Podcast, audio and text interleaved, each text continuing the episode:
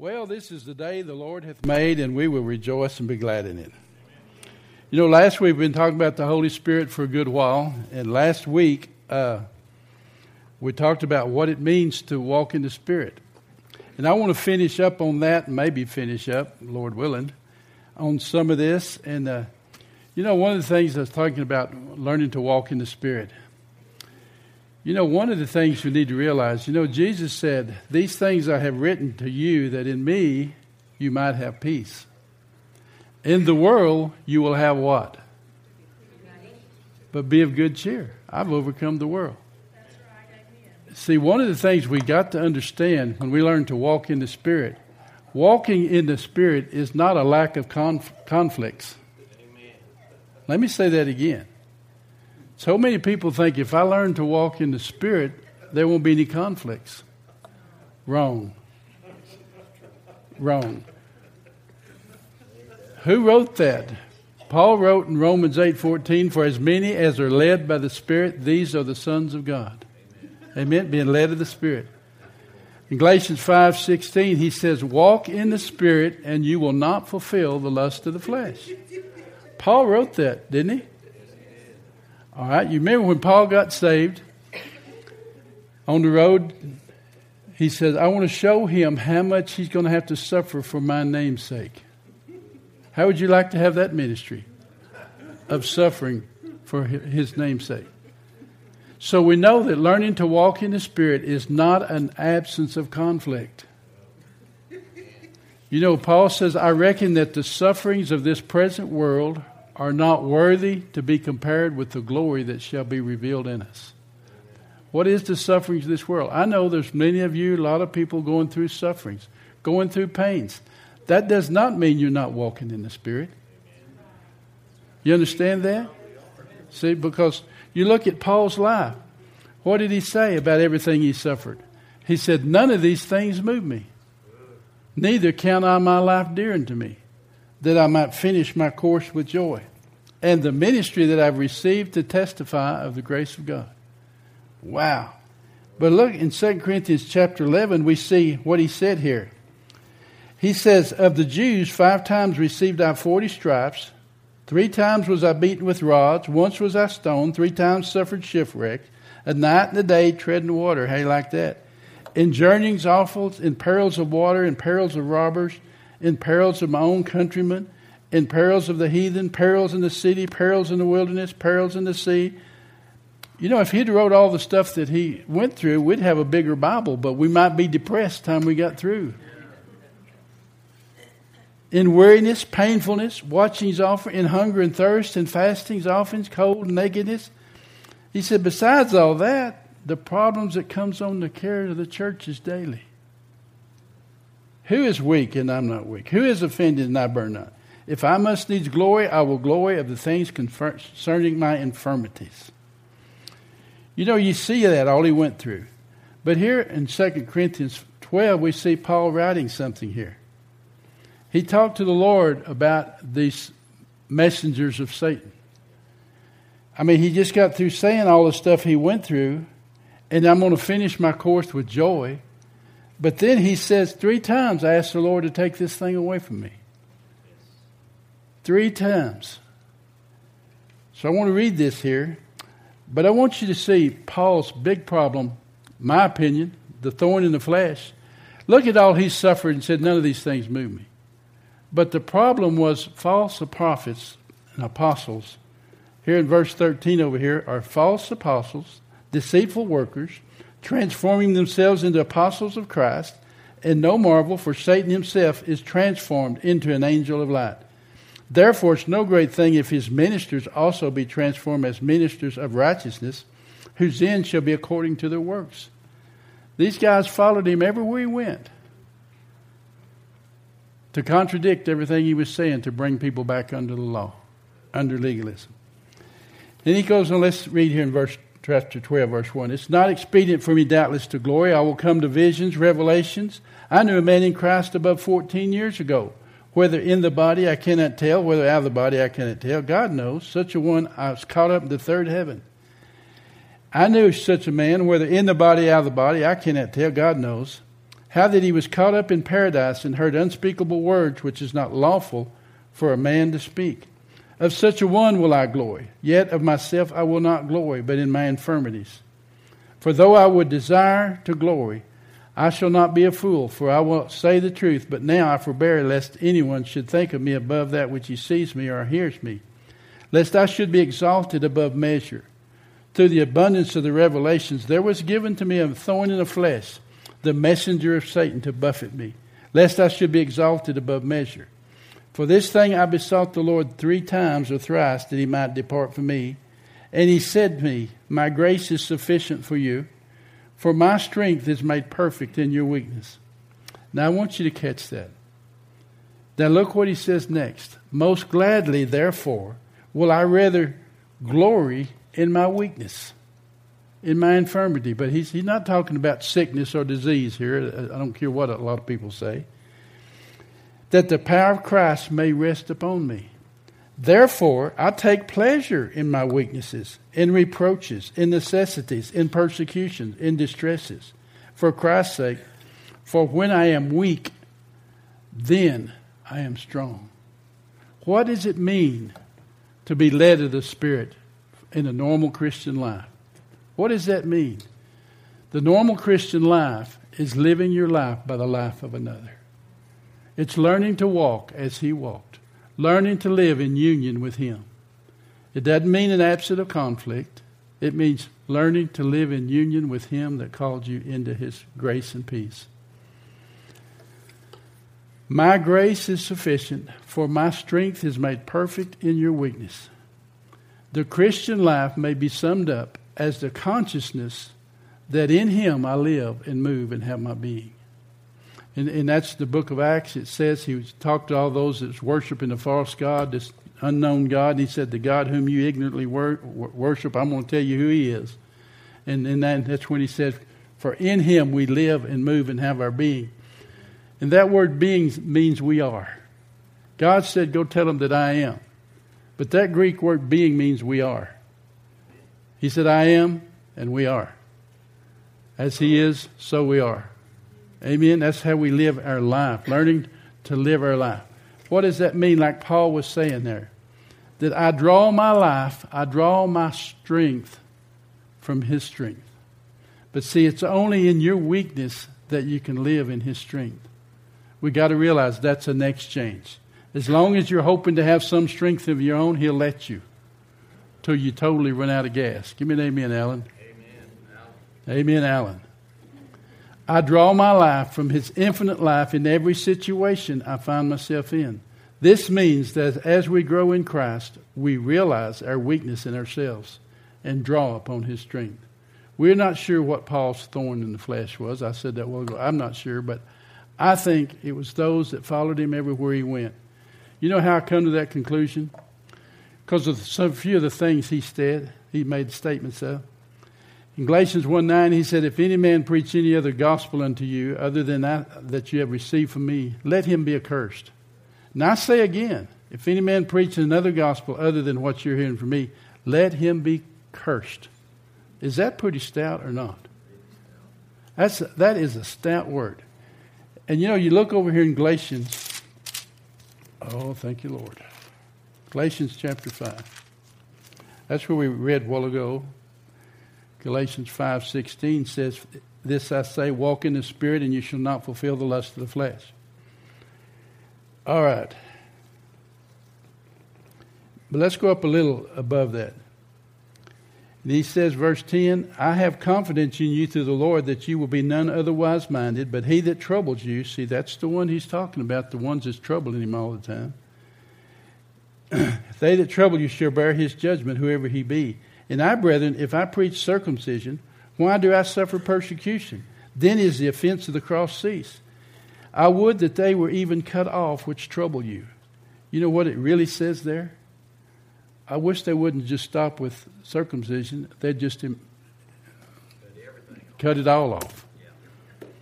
Emasculate themselves. Is that heavy?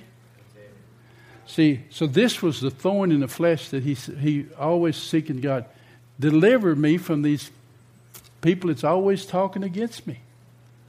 You know, you think about what Jesus went through. Look at what he went through. Everywhere he went, scribes, Pharisees, he knew what it was like to have them all following him and, and doing all these things. So Paul prayed that he'd take it away. You know, religion has trained us in a certain way, and not real good. But religion has trained us that we, if we would just try a little harder, we might be able to please God. If you just do a little more, work a little harder, fast a little, give a little more, whatever it is, if you just try, try a little harder, that God, you might be able to please God. But you know, even when I was in that area, you know, we can pray for God to strengthen what little strength we got. We get close to being burnt out and we say, God, just give me a little more strength and I'll try to do a little better. And what happens? 1,800 pastors a month leaving the ministry, burn out. Because they just didn't have quite enough to make it. That's why it's imperative that we learn to live by the strength of another. It's our weakness that makes us strong. It's our dependence upon Him, not upon ourselves. Isaiah 40, 31 says, But they that wait upon the Lord shall renew their strength. They shall mount up as, with wings as eagles. That word wait there, in the Hebrew, it says to bind together, to, to bind by twisting. It's a rope. Get a picture of a threefold cord of a rope. Bind together by twisting. That's the word wait.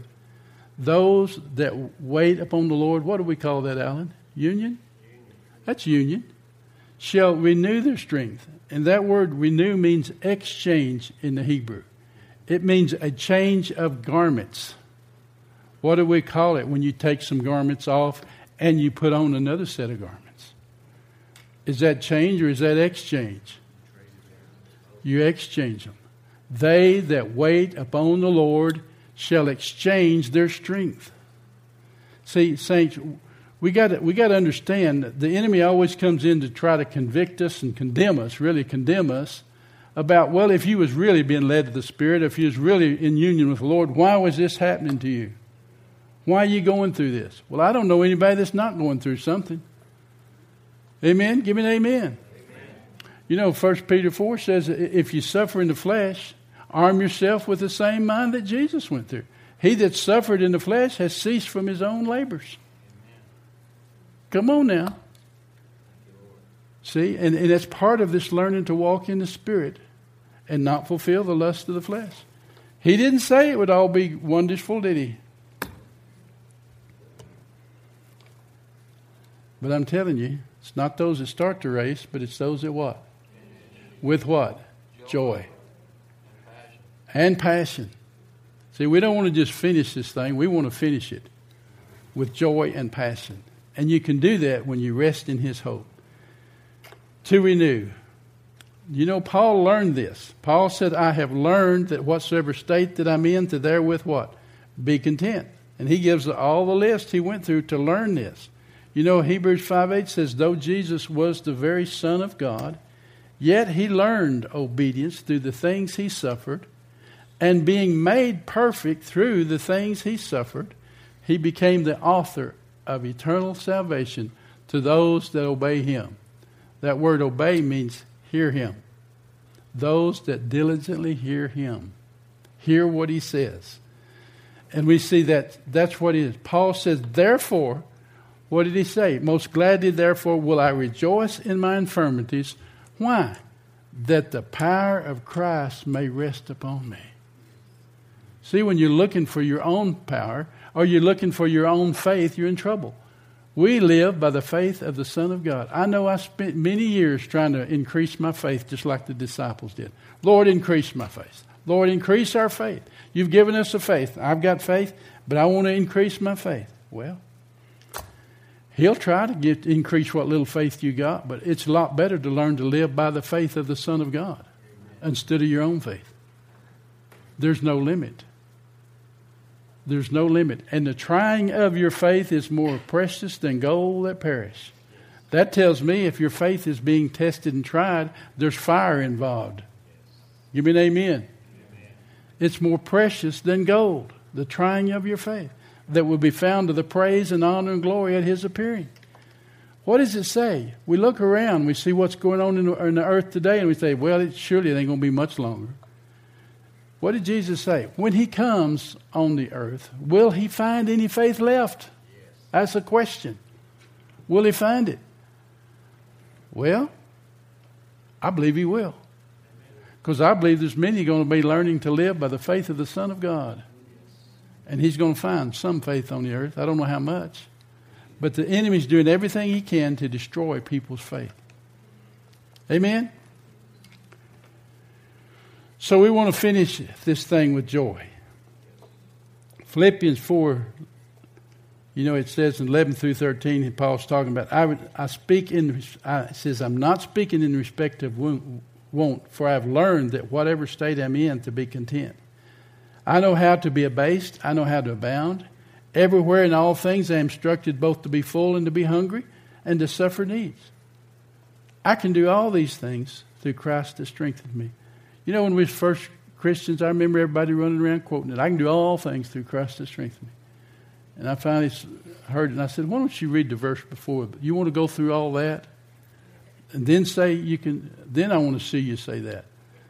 See, we like to just pick out a little verse and quote that, but we don't read it in context.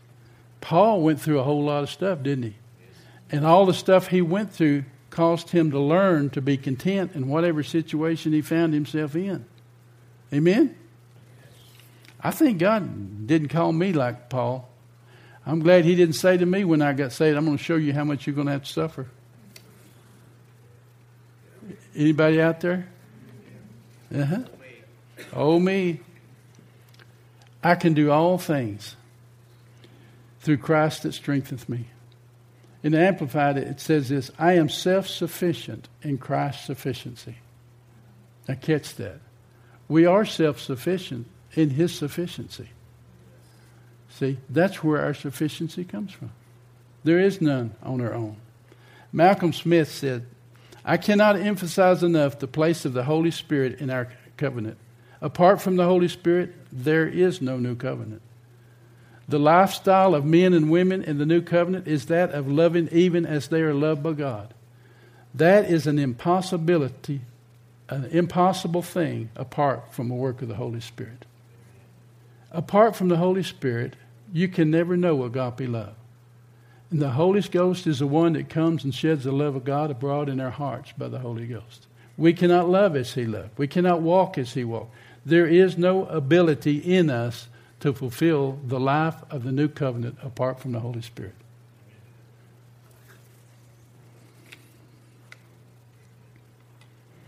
A covenant seeks union between two parties. The old covenant was one of shadows, promises, and hope. Although it revealed the presence of God dwelling in the midst of, uh, of his people in a real way, but they could only, it could only point the way for a better covenant. Ezekiel 36 25 when you see this, let's look at Ezekiel 36 25. Now, we quote the other two verses below that, but I want to look at it. Uh, oh, thank you, Lord.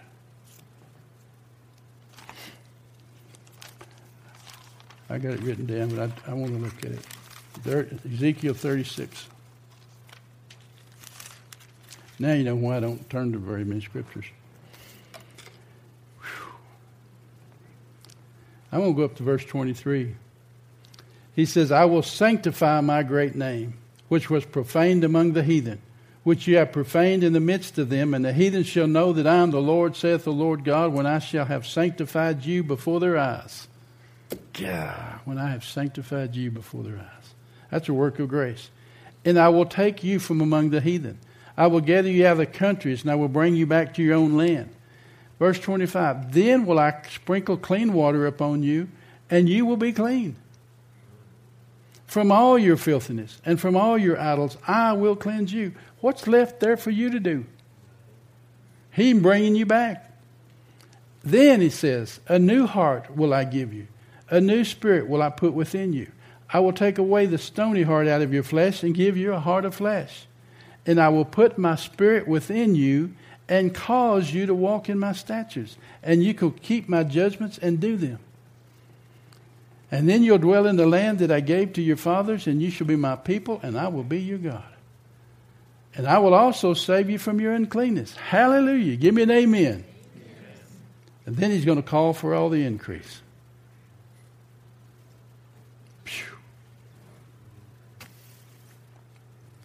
Verse 31 Then he will give you repentance, the gift of repentance. Then you'll be able to see what you come out of. But look in 32 Not for your sakes I do this, saith the Lord, be it known unto you. Be ashamed and confounded for your household is. He said, I have done this for my name's sake.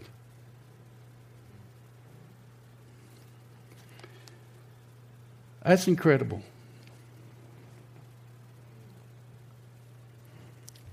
I will sprinkle. I will, I will, I will.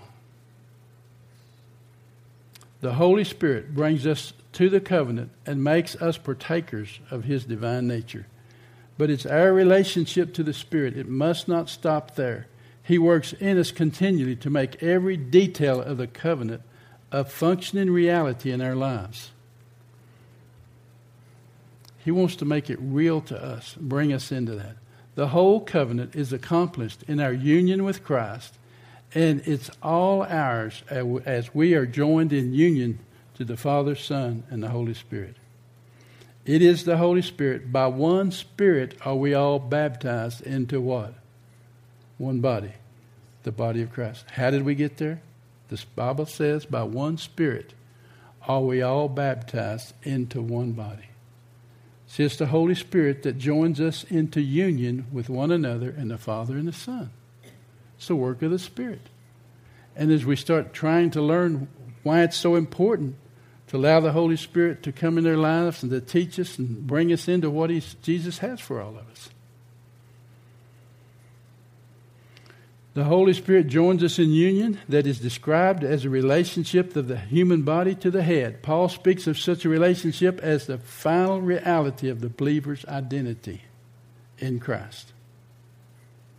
And that's what I quoted in 1 Corinthians 12. By one Spirit, we all baptized into one body, whether we Jew or Greeks, or whether we bond or free, and all have been made to drink into one what? One Spirit. See how important this is? We've been made to drink one spirit. 27, verse 27 in that chapter 12, and says, And now ye are the body of Christ and members in particular.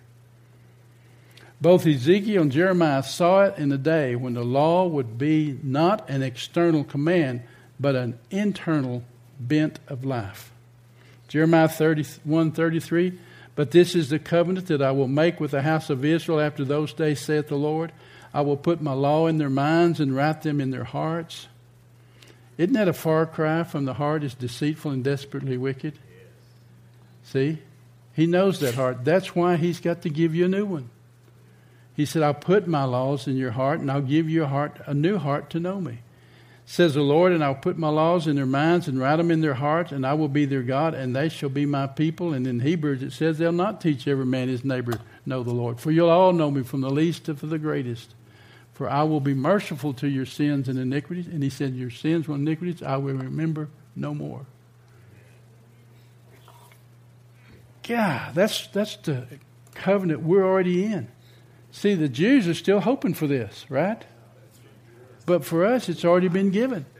And when they see it, it's not going to be a different one, it's going to be the same one that they're partakers of. Oh, thank you, Lord.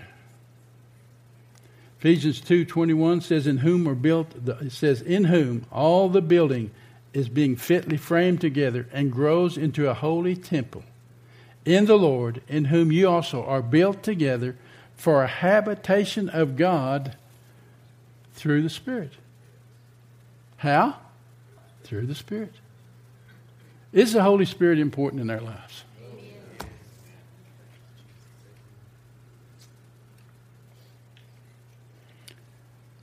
Isn't it incredible how the Holy Spirit in most churches are played down so low?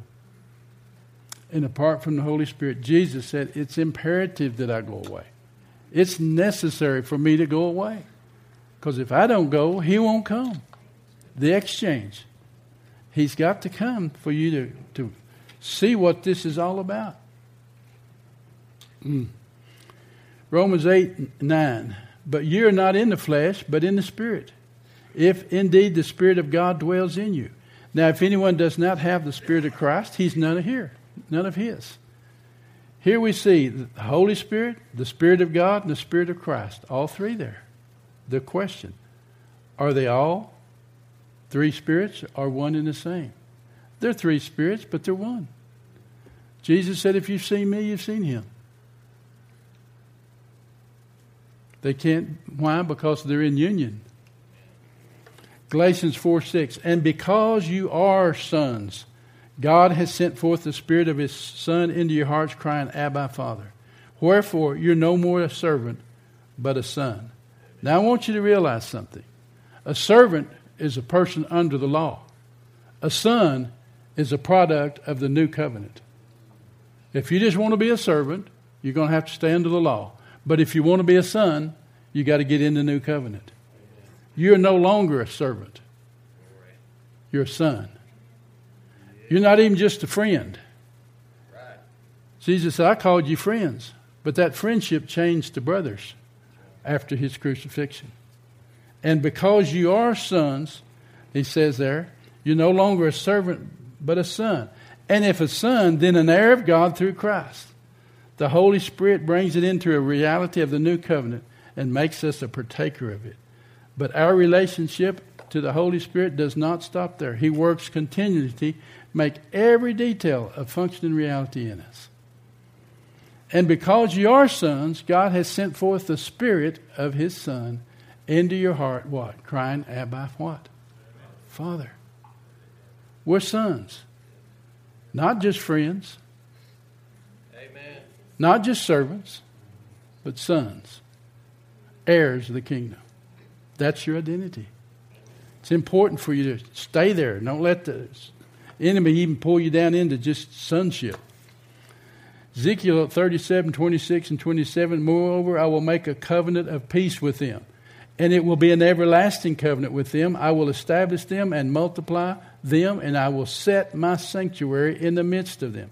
Do you know the Most High does not dwell in temples made in hands with hands anymore? As saith the prophets. That's what he said over there. In him we live and move and have our being. He says the Most High doesn't dwell in temples made with hands anymore. He dwells in the midst of his people. I will set my sanctuary in your midst forever. My tabernacle also shall be with them indeed, and I will be their God, and they will be my people. The difference between a contract and a covenant is what's being exchanged. A contract is the exchanging and passing of property or possessions. A covenant is the exchange of a person. The contract says, This is now yours, while a covenant says, I am now yours. You are now mine. Yes. Now, you know what's so wonderful about the new covenant? It was a covenant between the Father and the Son. Let me say that again. It was a covenant between the Father and His Son that can never be broken. And that's what we're that's why we're in him. That's why it's so important for us not to be separated from our union with him. God didn't promise us just blessings. He promised us himself. The blessings come with it. Union. Union. I will put my spirit within you and cause you to walk in my ways, and, I, and you will keep my judgments and do them. The presence of the Holy Spirit is the seal of the covenant of the people of God. Where the Spirit of the Lord is, there is liberty and there is love. If we do not give first place to the Spirit and allow His supernatural love to reign in our lives, we are not authentic expressions of His church.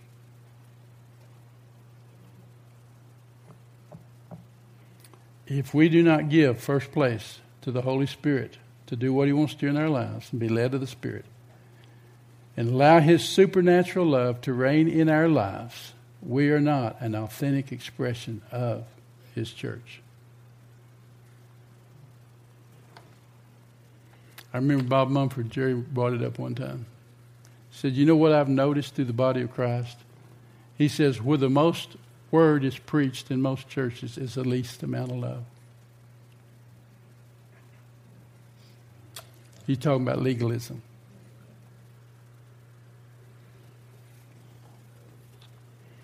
See, you can, the Pharisees knew the word. How many of you know they knew the word? I mean, they memorized the whole thing. Because you search the scriptures every day in them thinking you're going to have find life. And they are they that testify me, but you will not come to me that you might have life.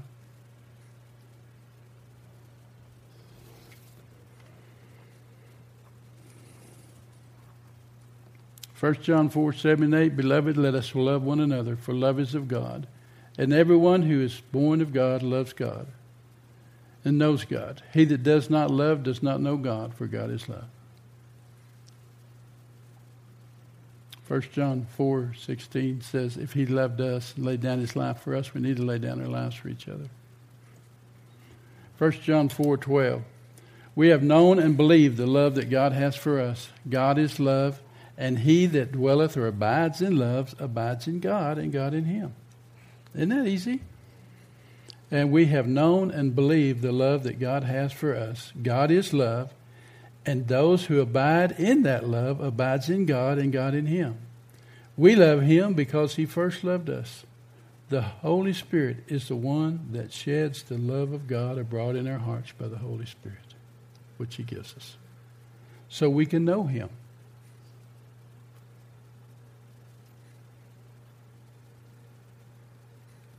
Does that bring a little more light on what it means to be led of the Spirit? See, they that be led of the Spirit are the sons of God. And that's, I was just, and we was, and all that first part I brought about what Paul went through was not in my notes, was not in my thoughts. But as we was worshiping this morning, the Holy Spirit was showing me that a lot of people that think if you learn to be led of the Spirit, you don't go through all this mess. He said, that's not true. Look at the one that said it. Look at Paul's life. The one that said, As many as are led by the Spirit of the sons of God. Look what he went through. And was able to say, None of these things move me. Neither count I my life dear unto myself that I might finish my course with joy and to testify of God's grace. And what did he say? I have finished the course. I have kept the faith. All right? He finished his course. Every one of us, Paul told Timothy, if God saved you, he called you for a purpose, and it's not what you purpose, but what he purposed for you before the foundation of the world. Every one of us have a course. Paul knew he had finished his course, and he had kept the faith. Then he said, What? Henceforth there's laid up for me a crown of righteousness, not for me only, but for all them that love his appearing. That's us. Amen. A crown of righteousness which the righteous judge will give to those that does what? Earnestly looks for his second coming.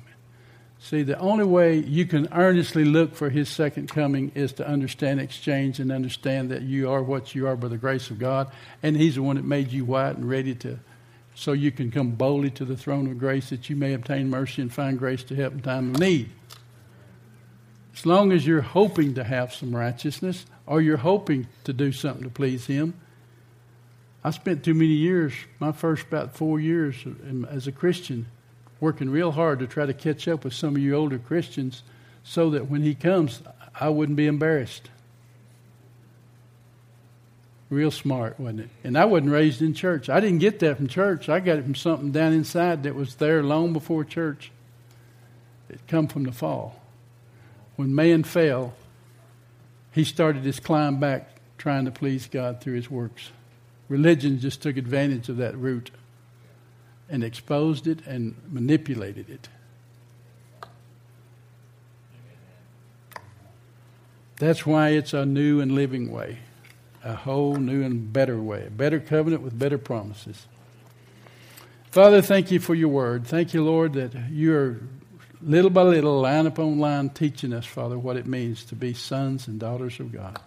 And Father, we thank you that we are sons. Because we are sons, Father, we just want to thank you for the, the privilege of being your sons and daughters in Jesus' name. Amen. So you're not a sinner. You're not even a servant. You're not even a friend. You're a son and a daughter. Is that good news? Oh.